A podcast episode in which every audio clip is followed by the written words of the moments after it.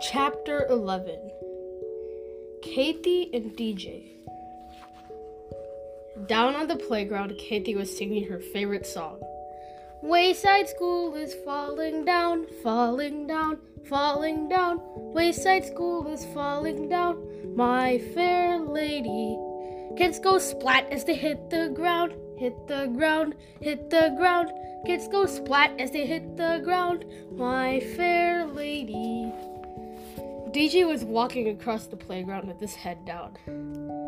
Hey, Dr. Jolly, said Louis.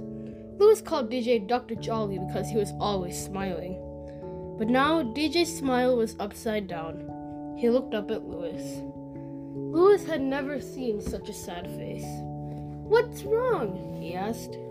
DJ just shook his head, then looked back down at the ground and sadly walked away. Louis felt like crying. Hey, Louis, what's wrong with DJ? asked Ron. He's so sad, said Deedee. I don't know, said Louis, shaking his head. Hey, you guys want to play kickball? No thanks, said Deedee. I can't have fun when DJ is unhappy. Me neither, said Ron. Across the playground, all the children quit their games when they saw DJ. Nobody could have fun when DJ looked so sad. Except Kathy.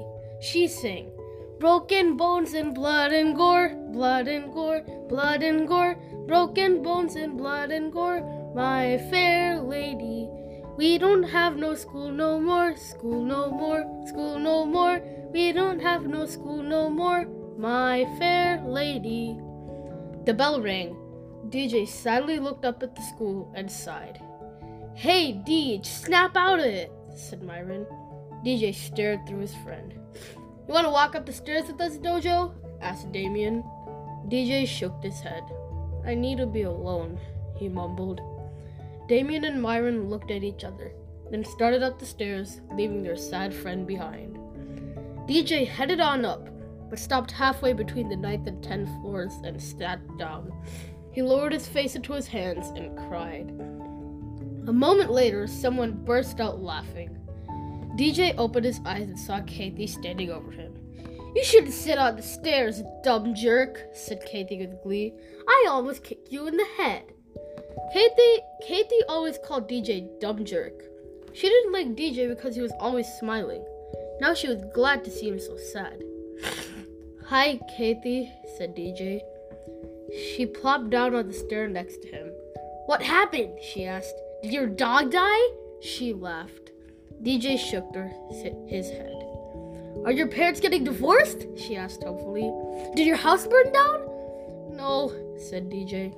My great grandfather gave me a gold watch. It was over a hundred years old. I brought it to school today and you lost it! Katie exclaimed with delight. DJ sadly nodded. Katie laughed. Oh boy, are you going to get in trouble? She rubbed her hands together. Your parents will ground you forever. No, my parents will never punish me, said DJ. They know I learned from my mistakes. Oh, said Kathy, a little disappointed. But your great grandfather will hate you, she said. He'll never give you another present for the rest of your life, not even for your birthday. No, he loves me no matter what I do, said DJ. He likes people, not things. Again, Kathy was disappointed. But that watch was worth a lot of money, she cried, and you'll have to pay for it out of your allowance. She laughed triumphantly, sure she had got him this time. I don't get an allowance, said DJ. I don't like money. Katie frowned. Still, she knew there had to be some reason why he was sad about losing the watch. You'll never know what time it is, time it is, she squawked. So? asked DJ. Time isn't real. Katie didn't know what DJ meant by that, but she didn't care. Well, if you don't know what time it is, she told him, you'll miss all your favorite television shows. I don't have a favorite television show, said DJ. I never watch television. He thought a moment. I'm not sure if we have a TV in our house or not. Uh, maybe there's one in a closet somewhere. Katie glared at him. Well then, how come you're so sad you lost a dumb watch? She demanded. I'm afraid a bird might think it's food and choke on it, said DJ. Is that all? shrieked Kathy. DJ smiled. I guess you're right, he said. A bird probably wouldn't choke. In fact, maybe he could use it to make a nest. I hope so, don't you? He hopped to his feet. Thanks for talking to me, Kathy. I feel a lot better now. You're a good friend. He hurried up to Mrs. Jewls' room, taking the stairs two and three at a time. As DJ's smile turned up, Kathy's smile turned down. She followed up after him, grumbling to herself. He doesn't like money. He doesn't worry about time. He never watches television. Why is he always so happy? Everyone in Mrs. Jewls' class cheered when they saw DJ and DJ enter the room, smiling. Kathy walked in behind him, frowning. Mrs. Jewls is getting ready to show a movie. She gave DJ a piece of black construction paper.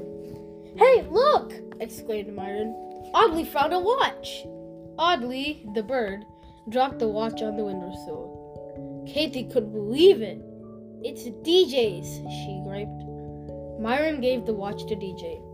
Here, you could have it, Kathy, said DJ with a big smile. It's worth a lot of money, and this way you won't miss any of your favorite television shows. Katie took the watch from him and put it around her wrist. It'll probably make my skin turn green, she mused. Mrs. Jewls started the movie projector. Stephen turned off the lights. Dameon pulled down the shades. DJ held the piece of black construction paper under his nose because his smile was so bright.